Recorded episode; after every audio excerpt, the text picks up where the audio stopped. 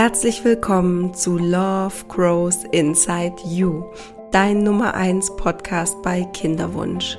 Mein Name ist Sandy Urban und ich begleite dich durch deine Kinderwunschzeit. Ich versuche dir ganz viele Tools, Perspektiven an die Hand zu geben, um deine Kinderwunschzeit zu switchen in was, was dich wachsen lässt, was dir ein neues Bewusstsein schenkt, dich achtsamer sein lässt, dass du mehr in deine Weiblichkeit kommst, in deine, dich mit deiner Intuition verbindest und wieder mehr in die Leichtigkeit kommst, ins Vertrauen kommst und dafür ist der Podcast da und vor allem auch diese Serie, diese Folgen aus der Reihe Mein Kinderwunsch, wo es darum geht, wie haben es andere Frauen geschafft? Wie sind sie schwanger geworden? Wie war ihr Weg? Und daraus darfst du dir ganz viel Hoffnung mitnehmen, ganz viel Zuversicht, ganz viel Mut, dass es auch bei dir klappt. Du wirst Mama werden und es wird genau zum richtigen Zeitpunkt für dich passieren. So wie es auch bei der Frau war, mit der ich mich heute unterhalte. Ähm, ich werde noch nicht ankündigen, wer es ist. Wie du schon im Folgentitel gesehen hast, es ist ein Überraschungsgast. Ähm, wenn du mir folgst, ähm, ja, und meine Podcasts regelmäßig verfolgst, mich auch vielleicht auf Social Media verfolgst, dann wirst du die Person vielleicht wiedererkennen. Genau. Und es freut mich wahnsinnig, dass ich mit der Frau heute diese Folge aufnehmen darf. Und ja, ich möchte gar nicht so viel dazu sagen. Ich wünsche dir ganz viel Freude mit dieser Folge. Nimm dir daraus mit, was sich für dich stimmig anfühlt und lass da, was du sagst, passt nicht zu mir, es gehört nicht zu mir. Ähm, ja, ich hoffe, es schenkt dir viel Inspiration, das Gespräch.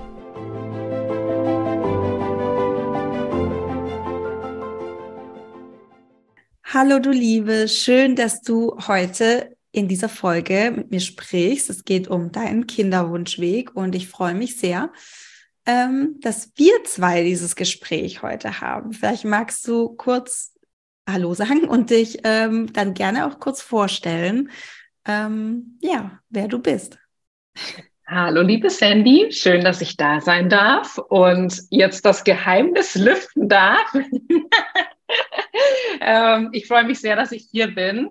Und ähm, ja, mein Name ist Lisa. Die meisten kennen mich wahrscheinlich, ähm, weil ich seit längerem schon mit Sandy zusammenarbeiten darf, dass wir schon zum zweiten Mal Break the Circle gemeinsam durchgeführt haben und ähm, ja, wir gemeinsam Kinderwunschfrauen coachen. Und ähm, ja, Überraschung, hier bin ich heute als Privatperson sozusagen. Super schön. Ähm, Lisa, kannst du ähm Genau, wir haben uns ja kennengelernt. Ähm, du warst bei mir im Coaching ähm, und ich habe dann relativ schnell gemerkt, weil du eben auch eine Ausbildung hast zur systemischen Beraterin, dass du einfach unglaublich selbstreflektiert bist. Also das äh, hat man schon in der Zusammenarbeit natürlich gemerkt. Ähm, aber auch, dass du ja einfach großes Fachwissen hast und ähm, gutes Know-how und einfach ja dich in vielen Sachen eigentlich schon sehr gut selbst coachen konntest. Und es hat sich so stimmig angefühlt, dass ich dich dann ganz zum Schluss gefragt habe, äh, in unserer letzten Session, ob du meine Co-Coach werden möchtest. Ähm, du hast dir natürlich noch etwas Bedenkzeit eingeräumt, muss man ehrlicherweise sagen. Also es war nicht so, dass du gesagt hast, oh ja, sofort, ähm, sondern ich glaube, es war auch für dich einfach sehr überraschend dass ich, das, dass ich dich das gefragt habe. Ähm, aber so kam es dann zustande, dass wir mit Claudi zusammen dann ein Team geworden sind. Und ja, damals warst du noch auf deiner Kinderwunschreise. Und ähm, genau, hol uns doch mal kurz alle ab. Ähm, wann hast du versucht, ab wann war so der Zeitpunkt, wo du versucht hast, Mama zu werden? Ja, ich ähm, muss da tatsächlich ein bisschen in meinem Gedächtnis kramen, ähm, weil die, die Zeiträume für mich tatsächlich so ein bisschen verschwimmen. Und ich bin allgemein so ein Mensch, ich kann mich äh, schlecht an Zeitpunkte erinnern in meinem Leben, wann war welcher Urlaub und wann ist was genau passiert. Aber ich versuche das einfach mal grob zusammenzufassen. Ähm, also so mein Kinderwunschweg hat angefangen Ende 2020 müsste das gewesen sein. Ähm, das war der Zeitpunkt, äh, als mein Mann und ich uns verlobt haben und äh, wir uns dachten, hey, wir heiraten jetzt äh, 2021 ist doch ein cooler Zeitpunkt, um jetzt so auch in die Familienplanung äh, einzusteigen.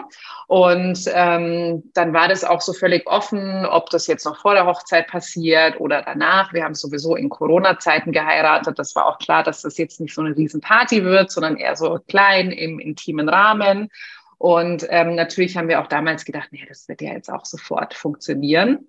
Ist ja das Natürlichste der Welt. Und äh, ja, dann hatten wir äh, zahlreiche äh, Zyklen es äh, auf natürlicher Weise versucht. Ähm, ich habe dann auch früh schon angefangen, irgendwie Ovulationstests zu machen, meinen Zyklus zu analysieren, zu gucken, was kann ich noch optimieren, was gibt es für Möglichkeiten, die selbst in meiner Hand liegen, ähm, damit ich die optimalen Bedingungen schaffe, sozusagen.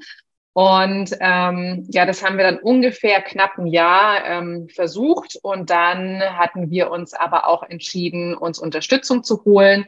Weil ich dachte mir, okay, ähm, es scheint doch irgendwie alles zu passen. Wir sind gesund. An irgendwas muss es doch liegen.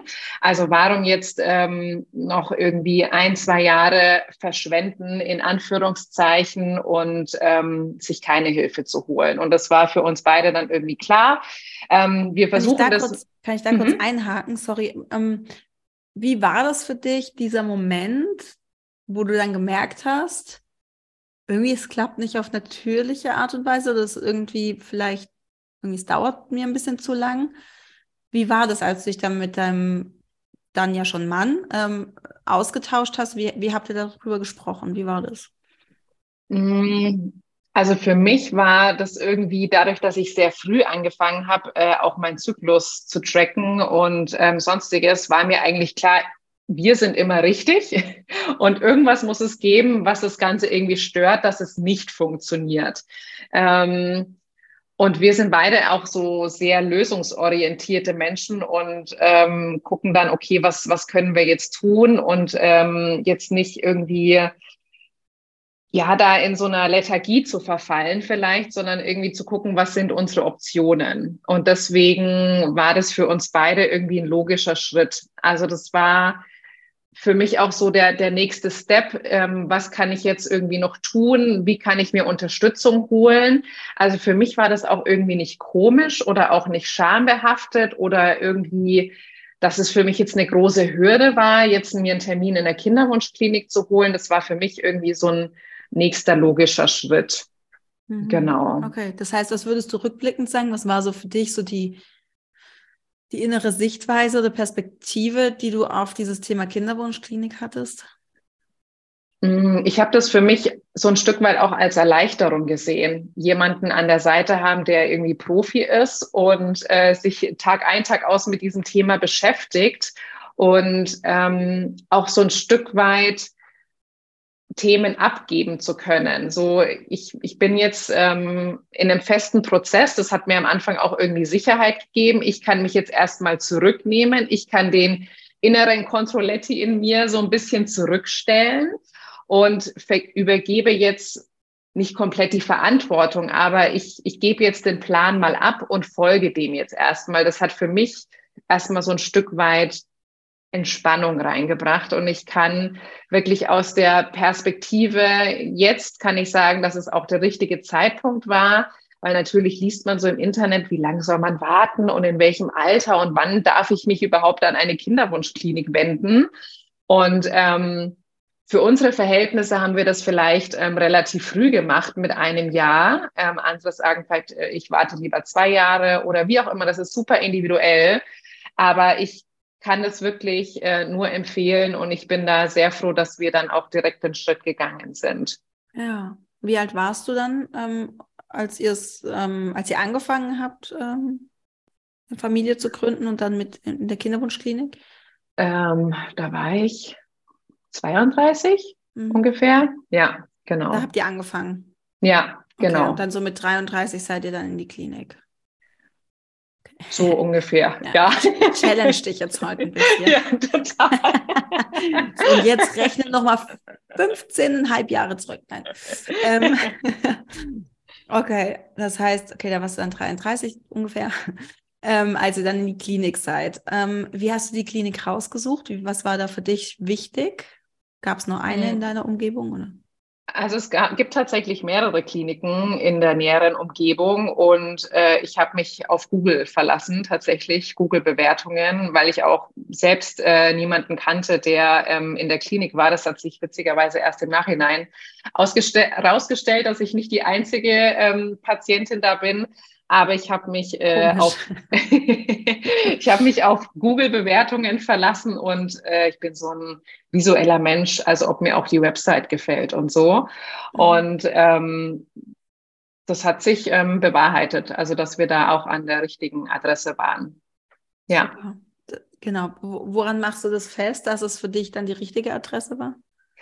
Ähm, also ich wurde dann auch gefragt, ähm, als ich den Termin ausgemacht habe, äh, bei welchem Arzt möchten Sie behandelt werden? Und ich hatte mich mit den Ärzten nicht beschäftigt. Und ähm, dann habe ich gesagt, eigentlich ist mir das egal. Und dann äh, sind wir, also sind wir wirklich an den besten Arzt dieser Klinik für mich persönlich ähm, geraten. Also es war ähm, wirklich ein ganz, ganz toller, einfühlsamer Arzt. Also man lernt ja dann im Laufe so einer Kinderwunschbehandlung auch mehrere Ärzte kennen, wenn mal jemand Urlaub hat, vertretungsweise und so weiter.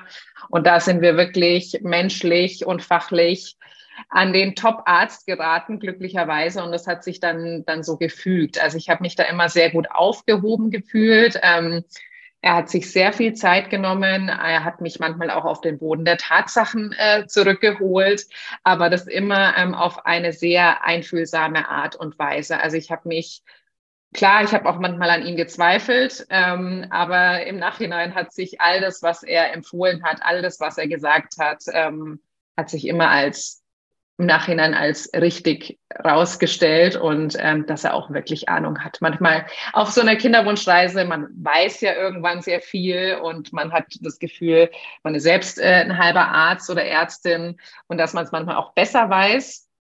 Ähm, und es ist auch gut, sich zu informieren. Aber letztendlich ähm, habe ich schon gemerkt, er versteht sein Fach. Okay, das heißt, ihr seid dort angekommen, ähm, hattet euer Erstgespräch, wahrscheinlich so eine typische Anamnese, ne? So, ähm, wie läuft es mit der Ernährung, wie läuft es mit beruflich und so, ne? Um so ein paar Dinge abzuklären. Und, und was, war, was waren dann so die nächsten Schritte? Ähm, genau, man wurde dann ja nochmal so auf den Kopf gestellt, auch mit Hormonwerten, Ultraschall, ähm, Spermiogramm und so weiter. Und ähm, bei uns hat sich herausgestellt, dass alles in bester Ordnung ist, also dass es jetzt so in dem Sinne keine Diagnose gibt. Und deswegen war dann der erste Schritt, das ist ja immer so das Einsteigerprogramm, nenne ich es jetzt mal, äh, dass man mit den Inseminationen startet, wenn jetzt ähm, keine gravierende Diagnose vorliegt. Und das war dann ähm, tatsächlich auch so der erste Schritt. Genau. Mhm. Wie hast du dich da, da gefühlt, also mit diesen Behandlungen, mit Inseminationen? War das für dich sehr herausfordernd, dass du gesagt hast, oh, das ist ja super strange, äh, dass mir jetzt Spermien zu meinem äh, Eisprung äh, initiiert werden quasi? Oder war das für dich einfach so, ja, das ist jetzt, ist jetzt halt die Therapie, das wird schon gut sein? Ja, also ich war da mhm. von Anfang an, ja, das machen wir jetzt. Klingt ja auch irgendwie logisch. Ähm, ich hatte auch so im, im engeren Kreis ähm, eine Erfolgsgeschichte vor kurzem dann auch mitbekommen, ähm, wo das auch funktioniert hat. Und da dachte ich mir, ja, machen wir das eben. und ähm, ich fand es nie komisch oder strange. Ich habe mich darauf eingelassen. Ich fand es erst zu dem Zeitpunkt ähm, nicht mehr passend, als wir dann auch da den dritten Versuch hatten. Und für mich ja dann auch irgendwie klar war, okay, das ähm, scheint jetzt irgendwie nicht unsere Methode zu sein, ähm, weil es gibt ja auch keine, keine ähm, Einschränkung jetzt auf der Seite von meinem Mann. Also mhm. habe ich es irgendwann vom Gefühl, habe ich mir gedacht, es ist nicht mehr stimmig für uns jetzt einfach. Ähm, für manche Paare mag das die richtige Methode sein, aber ich habe dann auch ganz klar zum, äh, zu unserem Arzt gesagt, das ist jetzt auch der letzte Versuch auf diese Art und Weise. Ich glaube nicht, dass das unser Weg ist und ähm, ich möchte den nächsten Schritt ähm, auch zu einer IVF gehen. Ah, super. Ähm, genau, dazu zwei Fragen. Zum einen, hast du dir im Voraus das so überlegt, dass so maximal drei oder war es tatsächlich so dieses Gefühl, was dann aufkam, dass du gesagt hast, okay, wie du, eigentlich hast du es gerade schon gesagt, dass es nicht stimmig war? Ähm, Genau, kannst du erstmal das beantworten, gerne. Genau, es gibt ja von der Krankenkasse werden acht Versuche, so war es bei mir zumindest damals ähm, genehmigt äh, für eine Insemination. Ähm, so war das bei uns. Und ich dachte mir, okay, also acht Versuche, ähm, das ist definitiv zu viel.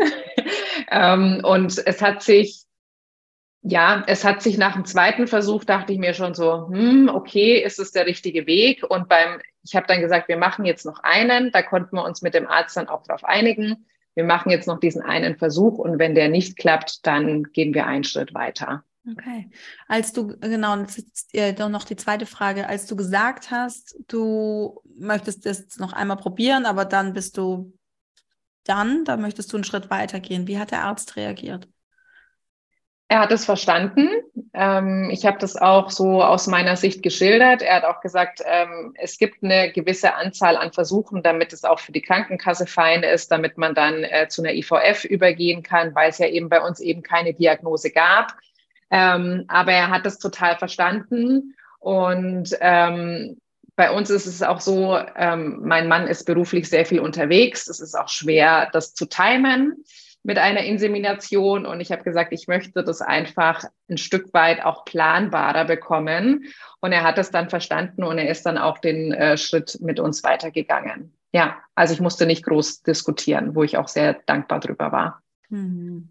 Ja, in meinem Endeffekt bist du ja die bist ja eine Patientin, aber das heißt ja nicht, dass du deine Rechte an der Praxistür quasi abgibst, sondern du bist ja immer noch ein mündiger Mensch und kannst ja auch bestimmen über deinen Körper. Ne? Klar, natürlich, wie du eben sagst, es gibt ähm, so gewisse Regeln, dass eben die Krankenkasse eben auch sagt, okay, wir probieren es erstmal inseminationsmäßig. Das ist ja auch ähm, das kostengünstigste. Und dann schauen wir weiter, ob wir dann die nächsten Schritte gehen. Mhm. Okay, das heißt, und dann habt ihr gestartet mit einer IVF. Ähm, war die hormonstimuliert oder war hormonstimuliert? Ja. Okay. Ja. Ähm, wie, wie war das für dich? Also ich muss sagen, ich habe es immer sehr gut vertragen. Also ähm, mir ging es da wirklich gut. Ich hatte keinerlei Einschränkungen. Ähm, also da bin ich wirklich auch sehr, sehr dankbar, dass ich da sowohl körperlich auch als psychisch ähm, ganz normal weiterleben konnte, ohne dass es mir schlecht ging. Und deswegen ähm, war das für mich auch so ein nächster Hoffnungsschritt. Ähm, wir gehen jetzt noch mal noch mal eine Stufe höher sozusagen, wo auch die die Chancen steigen können natürlich. Und für mich hat das mir hat das Hoffnung gegeben. Mhm. Ja. Ähm, als du dich für die IVF entschieden hast, waren wir ja schon, da warst du ja bei mir schon im Coaching, ne? Ja, genau.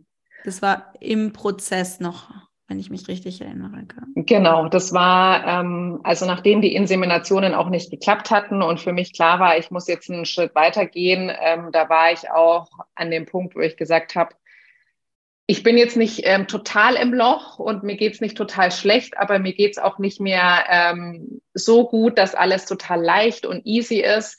Und ähm, das war auch tatsächlich der Zeitpunkt, äh, an dem ich dich kontaktiert hatte und wo das dann ähm, mit der IVF auch so losging. Genau. Ja, ja. Ähm, weißt du noch, was da so, was für dich da so die Ziele waren für das Coaching oder so deine Intention, die du, die du ans Coaching hattest? Also ich wollte auf jeden Fall wieder mehr ja, Leichtigkeit in meinem Leben spüren. Ich wollte weg von diesem Fokus nur auf den Kinderwunsch. Ich war ein Controletti, sondersgleichen. Ähm, ich habe alles gegoogelt. Ich wollte alles äh, in meiner Macht Stehende tun, was ich beeinflussen kann. Ähm, ja, das waren so die Themen, von denen ich wegkommen wollte oder die, die ich einfach anders haben wollte in meinem Leben. Mhm. Ja, ja. Okay, dann seid ihr in die IVF gestartet mit Hormonen. Dir ging es gut. Ähm, sehr, sehr gut, dass du es so vertragen hast. Ähm, Und genau, dann hattest du die erste Punktion unter Vollnarkose wahrscheinlich. Genau. Ja. Und wie, wie war das dann für dich? Wie ging es da weiter?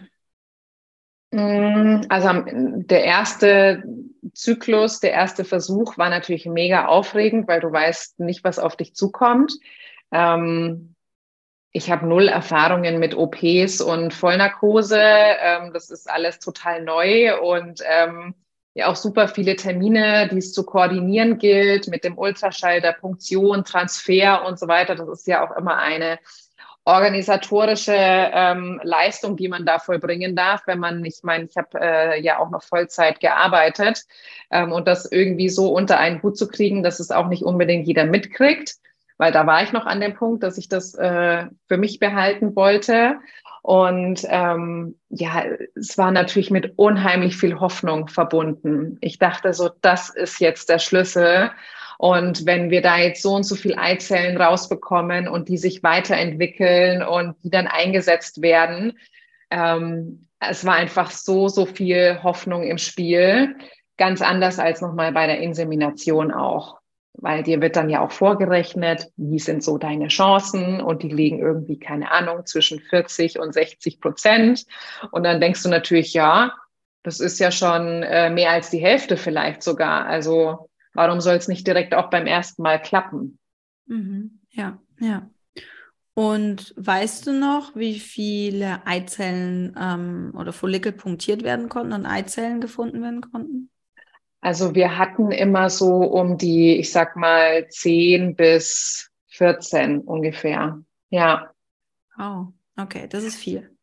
Aber ja. zur Blastozyste haben es ähm, ja im Schnitt vielleicht dann zwei bis vier geschafft. Mhm, okay, ja. Ja. Ja, wo man auch wieder einfach so ein bisschen dran sieht, dass einfach die Eizellqualität ähm, nicht so gut ist, wenn man einfach stimuliert. Aber klar, du hast dann halt zwei bis vier Blastozysten, ähm, wenn du im natürlichen Zyklus, also eine IVF naturell zum Beispiel machst, ähm, hast du halt, wenn es gut läuft, hast du halt eine. Genau. Du hast ja. halt zwei bis vier, das ist einfach nochmal ja, eine größere ähm, einen größeren Outcome. Ähm, okay, hattest du dann, also hattest du dann in diesem Versuch dann direkt einen frische Transfer? Mhm. Genau, ja, okay. hatte ich direkt, ja. Hast du ein oder zwei Blastozysten oder? Dann hatte ich äh, zwei Blastozysten einsetzen lassen und somit war quasi auch der erste, der erste frische Transfer auch der einzige. Also wir konnten ähm, auch nichts einfrieren, sozusagen. Genau. Ah, okay. Das war dann, okay. Mhm. Ja. Okay. Mhm, zwei Blastozysten, da ist ja die Wahrscheinlichkeit auch hoch, dass man vielleicht Zwillinge kriegt. Wie war das für dich, der, der Gedanke? Also ich war so jetzt ähm, einmal all in sozusagen und ähm, gucken, was passiert und ähm, dann sich vom Ergebnis überraschen lassen sozusagen. Ja, ja, ja. Ja. Okay. Ähm, hast wahrscheinlich auch relativ viel, wie du ja vorhin gesagt hast, Hoffnung reingesetzt. Ne? Zwei Blastozysten, sehr hohe Wahrscheinlichkeit, dass es klappt. Ähm, wie ging es dann weiter? Ähm, der Versuch hat dann äh, nicht geklappt und ähm, ich konnte dann oder ich konnte dann selber einfach spüren, dass die Fallhöhe wesentlich höher ist ähm, als eben im natürlichen Zyklus oder bei einer Insemination. Ähm, weil die Hoffnung natürlich einfach riesig war. Und ähm, deswegen, ja, war das schon ein großer Rückschlag, mhm. ähm, weil es eben auch mit so viel Aufregung verbunden war, weil es ja der erste Versuch war. Und ähm, ja, ich war so in diesem Ding, in diesem Gedanken, vielleicht klappt es ja wirklich jetzt beim ersten Mal. Also das sieht doch alles so gut aus, das muss jetzt einfach funktionieren. Und dann hat es leider nicht geklappt und es war dann schon emotional auf jeden Fall ein Rückschlag. Hm. Wie bist du, wie bist du mit solchen Rückschlägen oder speziell mit dem, wie bist du damit umgegangen? Was hat dir, was hat dir da geholfen? Ähm, mir hat auf jeden Fall geholfen, das auch erstmal ein, zwei Tage setzen zu lassen und ähm, ja, mich dann auch zurückzuziehen oder das auch zu teilen. Ähm, also du warst ja auch von Anfang an live dabei sozusagen. Ich hatte auch äh, noch zwei andere gute Freundinnen, mit denen ich das teilen konnte, die die gleiche Geschichte haben. Das hat mir auf jeden Fall geholfen und ähm, zu wissen, man ist einfach nicht allein. Und dann hatte ich auch immer so ein, zwei Tage, wo ich auch einfach, da wollte ich auch einfach nichts groß machen. Das war dann, das war einfach scheiße, das kann man auch einfach so sagen. Und dann ähm, bin ich aber recht schnell immer wieder in die Hoffnung zurückgekommen und ähm, so jetzt, okay, jetzt nächster Versuch. Okay. Ja. Hast du dafür, würdest du sagen, du hast was dafür getan, um wieder in diese Hoffnung zu kommen? Oder war das wie so ein Reflex, wie so ein Impuls, der ganz automatisch kam? Ich würde fast sagen, es ist ein Reflex gewesen.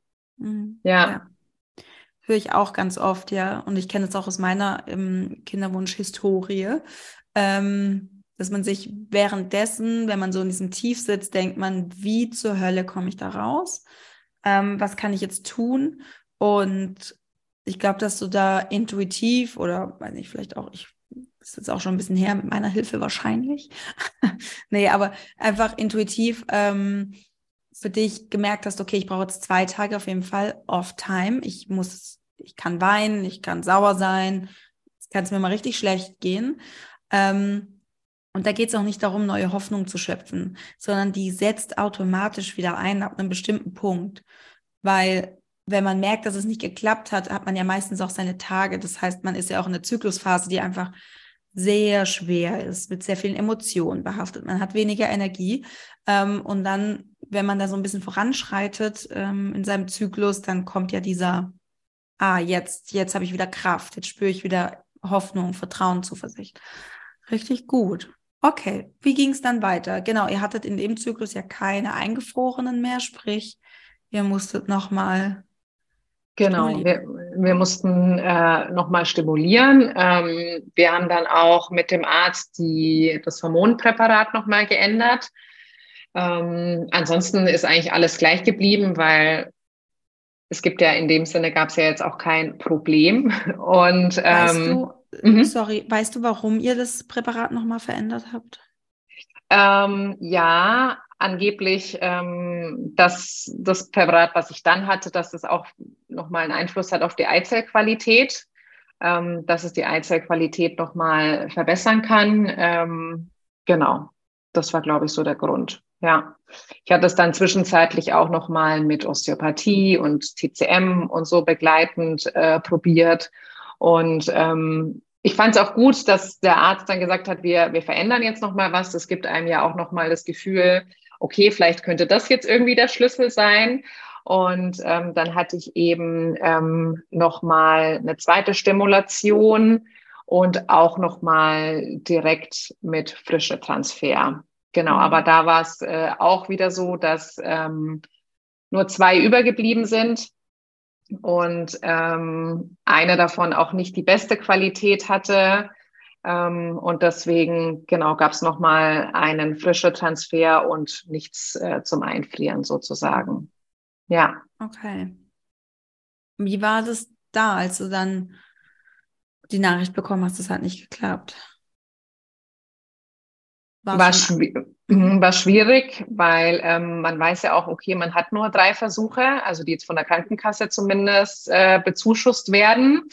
Und ähm, man wird ja dann auch älter im Laufe der Zeit und ähm, man zweifelt so ein Stück weit ähm, an sich selber auch.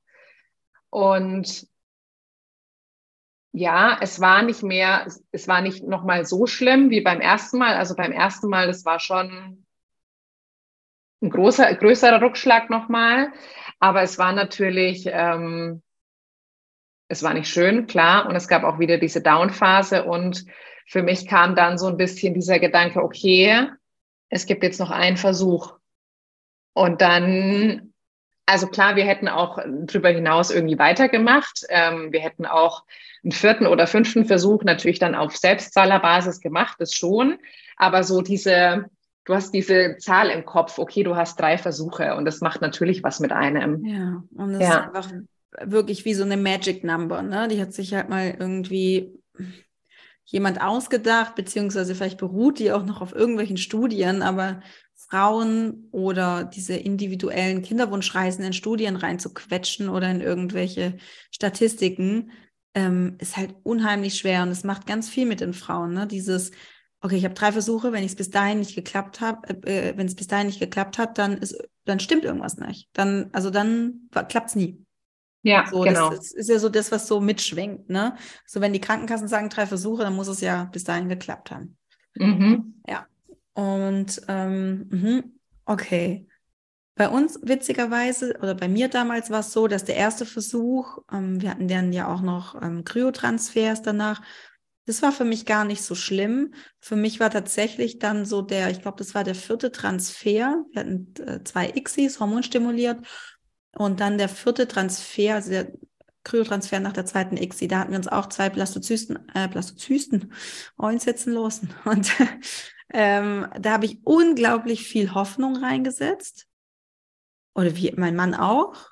Und wir dachten, okay, dann sind es halt Zwillinge, dann beißen wir jetzt halt den sauren Apfel, dann kämpfen wir uns da durch. Hauptsache jetzt ein Kind, Hauptsache schwanger und dann hat es nicht geklappt. Und das war für uns so der absolute, absolute Down-Phase. Bei uns war das dann so nach der zweiten ICSI, bei euch schon nach der ersten, ja. Ist auch wieder ne, ganz unterschiedlich, was man halt auch einfach für Gedanken hat, ne, über so, ähm, oder wie ein, die innere Haltung ist zu diesen ICSI-Versuchen. Ist immer ganz spannend.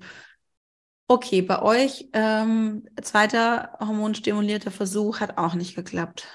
Was dann? Genau. Warst du dann immer noch so, okay, es wird schon klappen oder war es anders?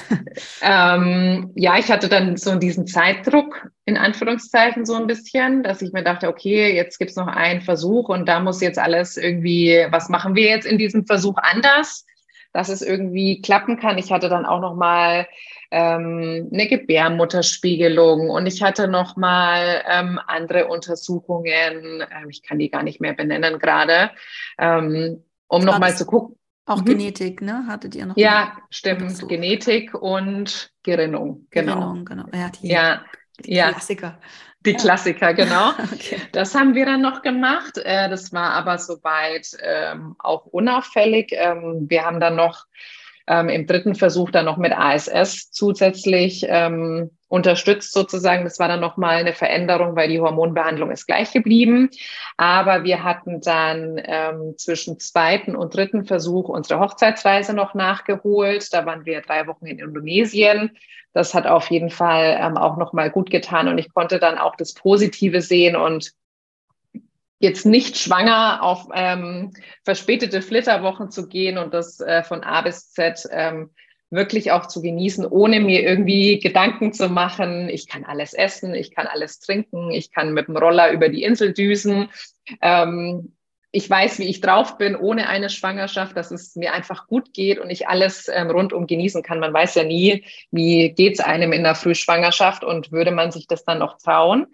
Und deswegen konnte ich diese drei Wochen ähm, richtig genießen. Und es war auch einfach so schön, um da nochmal abzuschalten und auch diese Erinnerungen zu schaffen. Und ähm, wir konnten das dann sehr genießen. Und dann hatte ich auch nochmal Energie, um in diesen dritten Versuch zu gehen. Wann hattet ihr diese Reise geplant? War das schon, war das innerhalb von diesen ähm, IVF-Versuchen oder war das, ähm, ja, okay. Ja, ja, genau. Okay. Mhm wo ich auch immer so im Hinterkopf hatte, ja, sollen wir jetzt eine Fernreise machen, ja oder nein? Und dann dachte ich mir, nee, eigentlich ist es Quatsch. Also wenn ich dann schwanger wäre, entweder ich fühle mich fit und kann trotzdem fliegen oder man würde das Ganze stornieren und fährt dann nach Österreich oder sowas. Ja, ähm, ja. Äh, ja also, vergleichbar. Schön, aber, mit Indonesien natürlich ist eine andere Hausnummer natürlich. Ähm, ja. ja, okay. Ja, stimmt. Gerne. Es findet sich immer eine Lösung für sowas. Egal was. Ob man jetzt eine Reise bucht oder einen neuen Job anfängt oder es findet sich immer eine Lösung. Also es ist nicht so, dass man dann dasteht und sagt, so, Tod und Verderben und das war's jetzt, sondern genau. es geht ja trotzdem irgendwie weiter. Ja. ja. Okay. Dann wart ihr in Indonesien. Und dann, wie ging es dann weiter? Genau, dann hatten wir eben den dritten Versuch und äh, die Eizellqualität war tatsächlich besser ähm, als in den Versuchen zuvor. Ähm, Wahrscheinlich, weil meine Follikel unter balinesischer Sonne gereift sind, keine Ahnung. Kokosnüsse. genau, und äh, so viel Mango-Smoothies, wie ich getrunken habe, war wahrscheinlich, das war wahrscheinlich der Gamechanger, keine oh Ahnung. Nein, sag das nicht. Nein. Alle Frauen, die zuhören, so, okay, shit, ich muss Mango-Smoothies trinken. Nein, ihr müsst doch nicht extra nach Indonesien. ähm, ähm, genau, und da war es dann tatsächlich so, dass die die Ausbeute der Follikel nochmal gut war und auch in besserer Qualität, so dass wir zum ersten Mal ähm, auch tatsächlich ähm, Blastozysten einfrieren konnten. Und das hat natürlich dann nochmal richtig viel Druck rausgenommen. Ja. Mhm. Wie viele Blastozysten konntet ihr einfrieren? Ah, wie viele waren das? Hm, ich glaube vier oder fünf. Ja. Nicht schlecht, ja. Also wir hatten, genau, wir hatten einen frische Transfer und dann nochmal drei Kryotransfere. Genau. Wow. Sehr, ja. sehr gut. Okay. Okay. Das heißt, der Frischtransfer hat auch nicht geklappt. Dann. Nein. Mhm. Und ähm, es ist jetzt wirklich erstaunlicherweise, dass ich nicht mehr weiß, ob das in dem frische Transfer oder in dem ersten Kryoversuch war, wo ich tatsächlich das erste Mal in meinem Leben einen positiven Test hatte.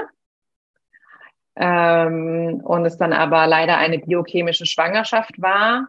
Und ähm, das war natürlich nochmal so dieser Moment, wir haben uns mega gefreut. Jetzt da, weil ich dachte immer, wenn ich einmal schwanger bin, ich hatte noch nie einen positiven Test vorher, ähm, dachte ich mir, wenn ich einmal, wenn ich einmal diesen Test habe, ab dann wird alles gut.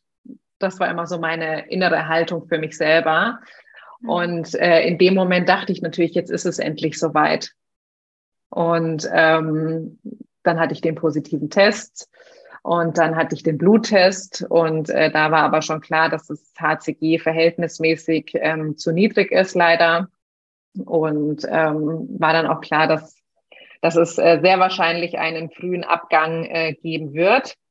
Und ähm, das war dann auch relativ schnell bei mir der Fall. Und das war, ich musste auch ganz selten weinen, wenn es nicht geklappt hat. Aber das war das erste Mal, dass ich wirklich so, wirklich stark auch in Tränen ausgebrochen bin. Und da hat es mir wirklich für den Moment so den Boden unter den Füßen weggerissen. Mhm. Ja. Also das war so der absolute Tiefpunkt. Mhm großer Schock, ne, dass sowas auch passiert und ja, ja. mit dem man gar nicht rechnet. Und es ist unglaublich schmerzhaft, ja. Mhm. Mhm. Also klar, man weiß es immer, ne, dass, ähm, dass das passieren kann und dass es auch vielen Frauen passiert, aber natürlich, wenn man es nochmal selbst erlebt, ist es nochmal eine ganz andere Nummer, weil ich habe natürlich auch sofort angefangen zu träumen und ähm, wie ist das und jetzt bin ich schwanger und was man sich dann alles eben so ausmalt. Und dass das dann innerhalb von kürzester Zeit eben wieder zunichte gemacht wird, ähm, war echt schwierig. Würdest du sagen, dass du lieber nicht da so deine Vis Vis Visualisierung, ähm, dass du die lieber nicht gehabt hättest? Oder war es trotzdem gut, dass du so ein bisschen geträumt hast? Mm, Im Nachhinein habe ich mich auch gefragt, wäre es besser gewesen, wenn ich vielleicht erst vier oder fünf Tage später den Test gemacht hätte und der wäre negativ gewesen. Aber eigentlich ähm, hatte ich dann eher die Gedanken, mein Körper hat es jetzt mal geschafft und mein Körper kann schwanger werden. Auch wenn es jetzt nur kurz war, wer weiß, was, was nicht gepasst hat oder was jetzt einfach nicht stimmig war aber mein Körper kann das. Und es war, wusste ich ja bis zu dem Zeitpunkt, war das mir ja nicht klar, weil es einfach noch nie so war. Und deswegen hat mich das ähm, nicht direkt am Anfang, aber ähm, ein paar Tage später war das dann der Gedanke, der mir Hoffnung geben konnte. Hm, okay. Wie lange habt oder hast du dann oder habt ihr dann gewartet, um mit einem Kryotransfer zu starten? Mm, danach hatten wir auf jeden Fall einen Zyklus Pause und äh, dann hatten wir ähm, ja noch die zwei, ja, ich glaube, äh, das mit der biochemischen Schwangerschaft beim ersten Kryotransfer und dann haben wir nochmal zwei Kryotransfere nacheinander gemacht, genau. Hm, okay. Ähm, wie war das dann für dich, nachdem du die Erfahrung gemacht hast, dass auch ein positiver Schwangerschaftstest ähm, nicht das aussagt, was man sich da erhofft, ne? dass man dann zack schwanger ist. Wie waren dann die Kryotransfers für dich, die danach kamen? Waren die, warst du da ein bisschen abgeklärter oder unsicher oder ja? Mega abgeklärt. Mhm. Also das fand ich, also das finde ich auch im Nachhinein schade, weil nur dieser erste positive Test diesen Zauber für mich hatte. Also diese wahnsinnige Erleichterung und diese Freudentränen, die irgendwie geflossen sind und dieses, wir sind beide völlig ausgerastet. Ich glaube, mein Mann war in Südkorea und wir haben nur über FaceTime, konnten wir das, äh, den Moment gemeinsam teilen. Und, ähm, und die Tests danach, das war nicht mehr dieses, diese, dieses leichte, das war es nicht mehr. Mhm. Also es war dann okay, ich mache jetzt einen Test und dann, dann war, also ich hatte ja auch vorher schon immer Tests auch immer mal wieder gemacht. Und das ist ja dann so eine Selbstverständlichkeit irgendwie. Man kennt es jetzt. Es ist nicht mehr die krasse Aufregung. Aber diesen Zauber hat so ein bisschen verloren, auf jeden Fall. Mhm. War bei uns auch so. Ja. Es war also mal ging dir wahrscheinlich auch so, man ist trotzdem aufgeregt, wenn man dann diesen Test macht und denkt sich so, Gott, oh Gott, oh Gott, oh Gott, oh Gott, die ganze Zeit. Und dann macht man den Test und lässt ihn dann liegen.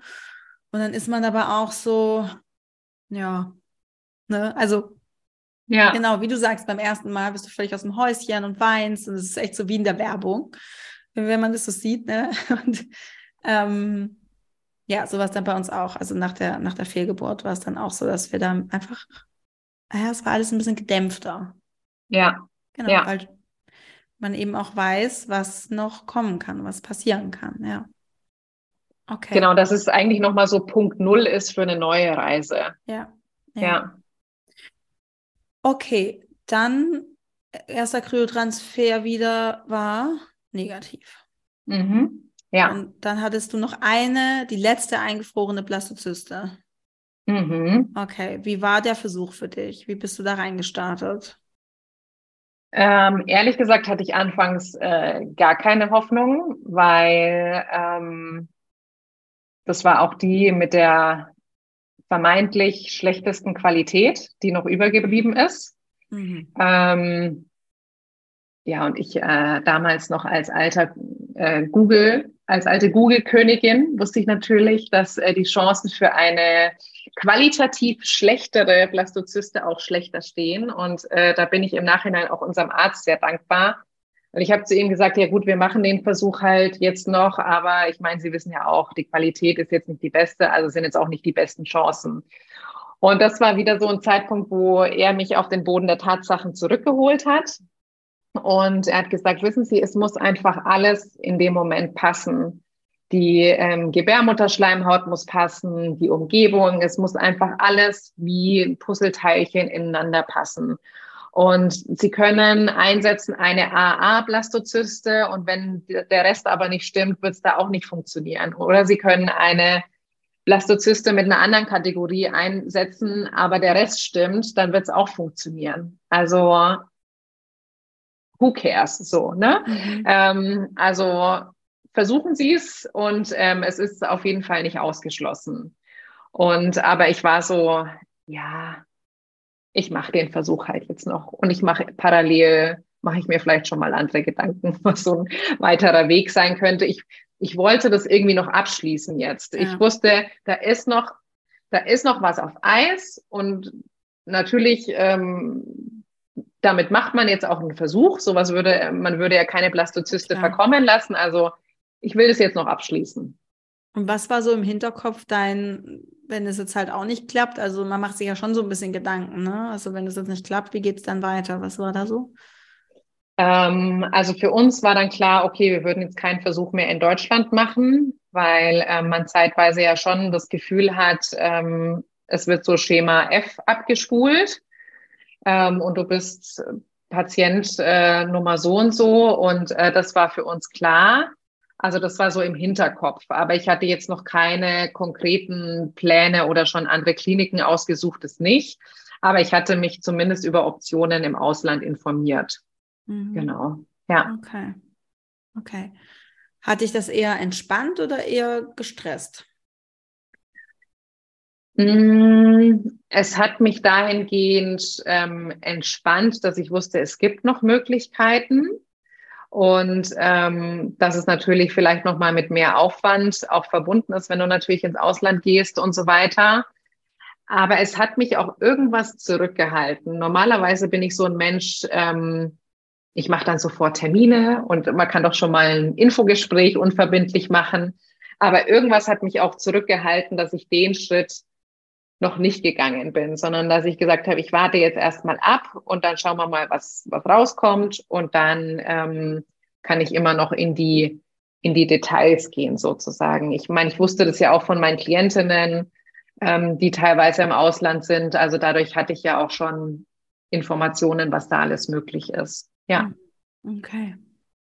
Okay. Ähm, wann hast du, hast du zu Hause dann nochmal getestet in dem Versuch oder? Ja. Okay. Genau. Wie, wie war das? Wie lief das? Ähm, also es war ziemlich früh am Morgen. Und da dachte ich mir, okay, ich mache jetzt den Test und dann äh, habe ich den mit nach oben ins Schlafzimmer genommen und bin nochmal ins Bett und dachte mir, jetzt warte ich halt mal ein paar Minuten ab und ähm, wirklich, ich hatte keinerlei große Hoffnung. Und dann gucke ich auf diesen Test. Dann ist da eine zweite Linie. Krass.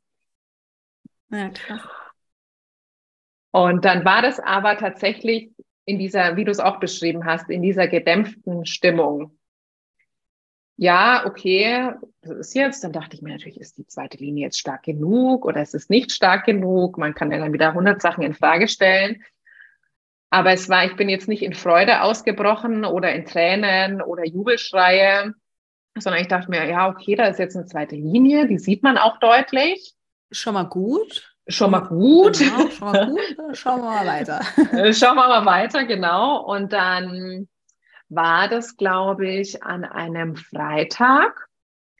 Und dann hätte ich beim ersten Mal bin ich auch direkt dann in die Klinik gefahren, um Bluttest zu machen. Aber dann dachte ich mir irgendwie, nee, ich möchte das jetzt, glaube ich, heute nicht und ich warte lieber bis nächste Woche Montag. okay. um, ähm, okay. Manchmal äh, fragt ja. ja, man, ja, okay. ich weiß nicht warum, aber das war irgendwie so mein Gedanke. Und dann ähm, habe ich natürlich übers Wochenende jeden Tag noch einen Test gemacht, ja. um zu sehen, ob, ob diese Linie ja. stärker wird. Dann das entspannteste ich... Wochenende überhaupt. Es ging wirklich tatsächlich. Ich habe dann natürlich gegoogelt, wie ist der Test bei jemand anders, an welchem Tag nach ähm, Punktion. Ja. Ähm, ja, sehr entspannt natürlich. Äh, ich habe das alles fein säuberlichst äh, dokumentiert. Und ähm, die Tests wurden tatsächlich äh, immer stärker. Dachte ich mir, ist ja schon mal ein gutes Zeichen. Und dann ähm, bin ich am Montag auch zum Bluttest gefahren. Okay. Ja. Was, was, was war da dann das Ergebnis? Hast du mittags wahrscheinlich den Anruf bekommen oder hast dort angerufen? Genau.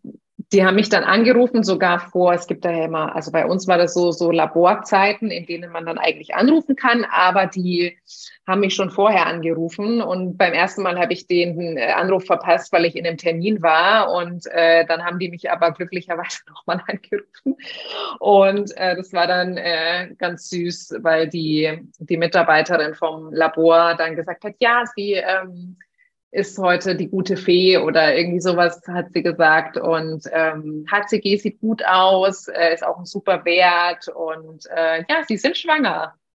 Krass. Mhm. Und in der wievielten Woche bist du jetzt? Jetzt bin ich in der 18. Woche. Krass. So schön. Oh Gott, ich meine, ich weiß es ja schon ein Weilchen, aber es ist mal so zu hören. Ach, ich kriege immer wieder Pipi in, in, den Augen, wirklich. Das ist immer wieder einfach schön. Ah, toll. Okay. so, kurzer Mental Breakdown im Podcast. Ähm, war das dann für dich gleich so, okay, cool, ich bin schwanger, ich habe es geschafft, jetzt haben wir, jetzt ist, oder wie ging es dann für dich so emotional weiter? Ähm, ich habe mich in dem Moment schon gefreut, aber ich hatte gar nicht diese Gefühle, ich schwebe jetzt auf Wolke 7 und ich bin der glücklichste Mensch dieser Welt. Und ich bin sofort in dieser Mom-Bubble, überhaupt gar nicht, ähm, weil mir ging es auch gut. Also ich hatte dann äh, noch mal eine fetzen Erkältung irgendwie. Das war so das, das Einzige. Aber ansonsten habe ich auch nichts gespürt. Ähm, wir waren ja auch dann gemeinsam bei unserem Wellness-Wochenende, Claudi, du und ich. Und ähm, da war das ja auch alles noch ganz frisch. Und äh, ich kannte mich ja null aus, was kann ich am Frühstücksbuffet essen und ja. was nicht. Also wo, ich erinnere mich. Wo ihr mich netterweise äh, belehrt habt, dass ich jetzt keinen Obersten mehr essen kann. So witzig. Abends gab es dann äh, eine kleine Anekdote, ähm, auch einfach, um nochmal so ein bisschen Druck zu nehmen, dass es gerade am Anfang jetzt nicht so dramatisch ist. Äh, also natürlich Alkohol und so ne, ist natürlich ganz klar, ähm, geht, nicht. Ähm, aber dann gab es abends äh, eine Auswahl, entweder ein Dessert oder Käse. Und dann kam der nette Service-Mitarbeiter, der Kellner zu uns an, an den Tisch und meinte so, ja, ähm, für jeden dann Dessert. Und du meintest so, nee, nee, ich würde mal zum Käse gehen. Also, ah, okay, ja, wir haben heute eine tolle Rohmilchkäse-Auswahl. Und du so, ah, toll. Und dann bist du losgelaufen und Claudia und ich gucken uns das an, so, okay, du hast noch viel zu lernen. ja, genau. Also ja. alles ganz frisch. Ja. ja, alles ganz frisch. Und ähm, auch wirklich faszinierend. Ähm, damit hat, ich habe ja gesagt, dass ich immer so, ich habe ja alles gegoogelt und war über alles informiert und irgendwie schlagartig hat es aufgehört. Also wie gesagt, ich war da noch null informiert, äh, was darf man jetzt noch essen und was nicht und ähm, dass ich mich da jetzt erstmal einlesen muss, was was ist jetzt noch okay? Klar, Alkohol und so weiß man, ne? Aber ähm, das zeigt mir auch, ich war gar nicht mehr in diesem Modus, ich muss jetzt alles wissen oder ich muss alles kontrollieren, sondern das war von, ich war, ich war trotzdem im Vertrauen, dass alles gut wird. Und ähm, ich habe es nicht in der Hand. Ich kann, ich kann mich jetzt nur auf diese Reise begeben. Wie es ausgeht, äh, weiß niemand. Aber ich hatte auch null Angst, also bis heute auch nicht. Und ich war entspannt, aber ich war nicht ähm, in diesem Glück, äh, in diesem Zustand der Glückseligkeit. Ich weiß auch noch, dass ich dich gefragt habe, wann kommt es denn endlich? ich dachte mir auch, ich hatte mir diese Meilensteinkarten dann bestellt und so ein Schwangerschaftstagebuch, weil ich mich da ja immer drauf gefreut hatte, weil ich ja wusste, irgendwann bestelle ich mir auch diese Sachen und irgendwann mache ich auch diese Bilder. Und ähm, man sieht es ja immer bei Instagram oder bei Freunden. Und man denkt sich, ja, irgendwann mache ich das auch. Aber ich habe bis heute kein Bauchbild gemacht zum Beispiel.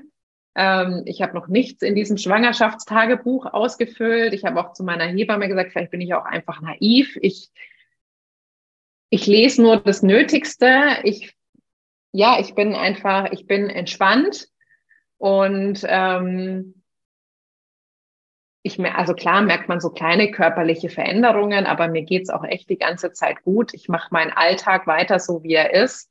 Und ähm, ich dachte immer, ja, wenn ich dann mal schwanger bin, dann schwebe ich direkt auf Wolke 7, wie man sich mhm. aus Filmen kennt oder bei Frauen, die das auch äh, so zelebrieren, was ja auch schön ist, aber ähm, bei mir war das nicht so oder ist es bisher auch noch nicht so, sondern im Moment, mein Leben geht ganz normal weiter. Natürlich ist es schön ähm, und es wird auch immer realer, aber ähm, es war jetzt nicht von Minute eins an, dass ich mich jetzt sofort als Mama gefühlt habe. Ja, manchmal ist Vorfreude die schönste Freude. Und dann ist es auch einfach ein bisschen Typsache. Ne? Also bist du eher der Typ, ich raste komplett aus und bin super begeisterungsfähig, also im Sinne von, äh, ja, ich kann auch so richtig krass aufgedreht, glücklich durch die, durch die Welt rennen. Oder bist du vielleicht vom Typ und auch auf Basis von deinen Erfahrungen eher so, dass du sagst, ja, es ist schön, ich freue mich, das ist, fühlt sich richtig stimmig an, ich bin zufrieden und das ist, das ist schön, aber es ist jetzt kein emotionaler Looping so. Ja, muss es auch ja. nicht. Ne? Und da dürfen wir auch unsere Ansprüche nicht so an uns dann nicht so, so hoch anlegen. Mhm. Okay. Was würdest du denn sagen, ähm, was war für dich so das größte Learning in der, in der Kinderwunschzeit? Mm, also zum einen ähm, definitiv mit dieser Kontrolle umzugehen und das auch ähm, so ein Stück weit äh, abzulegen. Also ich bin nach wie vor ein Mensch, der gerne plant und ähm, jetzt zum Beispiel bei Urlauben oder so, das mache ich einfach liebend gerne, wo ich auch die, die Sachen in der Hand habe oder arbeitstechnisch oder so. Ich glaube, das gehört auch einfach zu meinem Typ, aber nicht mehr dieses, ich muss alles bis ins kleinste Detail verstehen und ähm, mache mich dadurch vielleicht auch verrückt, sondern ähm, auf eine gesunde Art und Weise. Ähm, und auf jeden Fall, was natürlich ähm, eine große Bereicherung war in meinem Leben, dass ich den Fokus auf andere Themen legen konnte. Ich meine, ähm, sonst würde es nie ähm, das Team mit dir und Claudi geben, wo ja wirklich auch eine Freundschaft daraus entstanden ist. Ich meine, wir haben den Online-Kurs auf die Beine gestellt. Ich habe viele Klientinnen gehabt in den letzten Monaten, denen ich weiterhelfen konnte und das ist wirklich so ein Geschenk, was da draus einfach entstanden ist. Und ähm, ja, einfach zu gucken, was ist noch möglich außerhalb des Kinderwunsches und was kann mich auch sonst erfüllen, neben dem, ähm, ich möchte Mama werden. Ja. Was denkst du, was wäre in deinem Leben anders gelaufen, wenn du damals, ähm, wenn du damals direkt nach eurer Verlobung so schwanger geworden wärst, im zweiten oder dritten Zyklus? Wie würde dein Leben jetzt dann aussehen? Was denkst du? Also ich hätte auf jeden Fall nie ähm, die Freiberuflichkeit gestartet. Also was heißt nie, aber zumindest jetzt nicht in näherer Zukunft. Ähm, das wäre nicht passiert. Und ich glaube auch, dass ich ein anderer Typ von Mutter geworden wäre. Also jetzt bin ich so, ähm, ja, wenn ich ein, wenn mein Kind auf der Welt ist, äh, das kann ich am wenigsten kontrollieren oder Einfluss drauf nehmen. Ich war halt auch immer so sehr durchgetaktet und wie verläuft meine Woche und wie verläuft mein Wochenende und alles muss nach meinem inneren Plan funktionieren und wenn das nicht ist, dann habe ich schlechte Laune. Und äh, das konnte ich jetzt ähm, wirklich ein Stück weit ähm, abgeben, auch in dieses Vertrauen gehen, in dieses, ja, wir schauen einfach mal, wie es wird. Und ich glaube, das sind einfach Dinge, die mich als Mama auch entspannter sein lassen, also hoffe ich. ähm, aber ich glaube, das ist auf jeden Fall ein großes Learning. Ja, ja. Und dass es immer irgendwie weitergeht. Also wie, wie mit der Hoffnung, die irgendwie automatisch immer wieder kam, um weiterzumachen. Und ich glaube auch dann, wenn ich, ähm, wenn ich dann merke, ich bin in einer schwierigen Phase mit meinem Kind vielleicht, dass ich einfach weiß, es ist, es geht immer irgendwie weiter. Und ich habe einfach so eine entspanntere Einstellung auch zu mir selbst gelernt, bin da einfach auch viel reflektierter. Also ich kann auch jetzt selten eine Nacht durchschlafen. Früher hätte ich mich da so reingesteigert und mich aufgeregt, dass ich, also Schlaf ist für mich sehr wichtig, muss man dazu sagen. ähm, okay. da, hätte ich, da hätte ich mich einfach so reingesteigert. Vielleicht kennt ihr das auch, wenn man dann merkt, man kann nicht schlafen, man regt sich drüber auf und dann kann man erst recht nicht schlafen. Und jetzt ähm, denke ich mir einfach, hey, du wirst wieder einschlafen und ähm, ansonsten machst du vielleicht irgendwie einen Powernap noch tagsüber oder so. Einfach entspannter zu sein mit vielen Themen, die ich einfach nicht beeinflussen kann. Ja, super. Sehr gute Vorbereitung auf das, was kommt. Aber ich verrate ja noch nicht zu viel. Es wird richtig schön. Dann wird es natürlich ähm, anders halt. Ähm, ja, was würdest du den Zuhörerinnen gerne noch mit auf den Weg geben, die sich jetzt gerade so mitten in ihrem Kinderwunschweg befinden oder vielleicht am Anfang oder vielleicht auch schon kurz vor Ende, man weiß es ja nicht. Ähm, was würdest du denen gerne noch, noch mitgeben?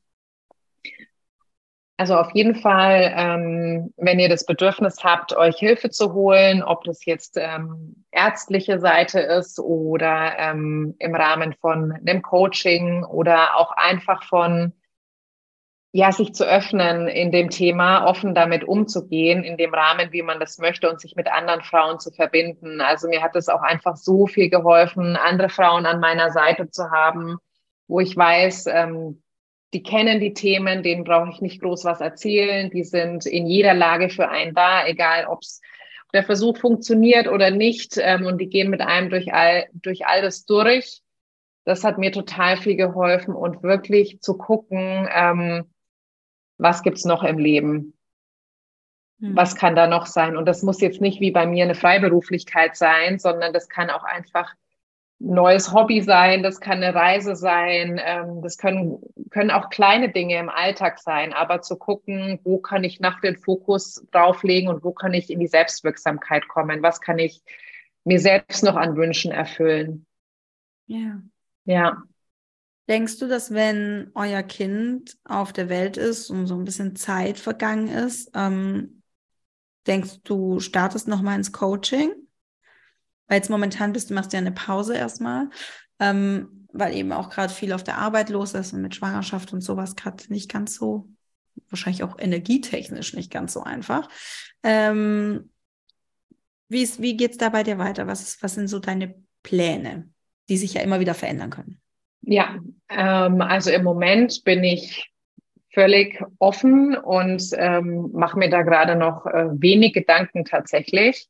Also ich schmiede noch keine Pläne, wie, wie geht's danach weiter. Also so beruflich mache ich jetzt erstmal zwei Jahre dann Elternzeit und ähm, ich lasse das total auf mich zukommen. Also ich, vielleicht ist mir nach einem Jahr, dass ich sage, ich muss wieder jetzt coachen, ähm, vielleicht sage ich das nach zwei Jahren also ich bin da noch komplett offen. Also das ist, hat noch gar nicht so den Platz jetzt in meinem Kopf. Mhm. Ja. Genau. Ist auch schön. Ist gerade einfach was anderes dran. Ja. Genau. Ja, ist ja auch total verständlich. Ich meine, es ist ja, ist ja auch einfach lange drauf gewartet, viel dafür getan, viele Tränen vergossen und ähm, ja, viele Eizellen vergossen dafür. Und ja, der beste Beweis dafür, dass es eben auch, dass es nicht immer die Top-Top-Qualität sein muss und es trotzdem funktioniert.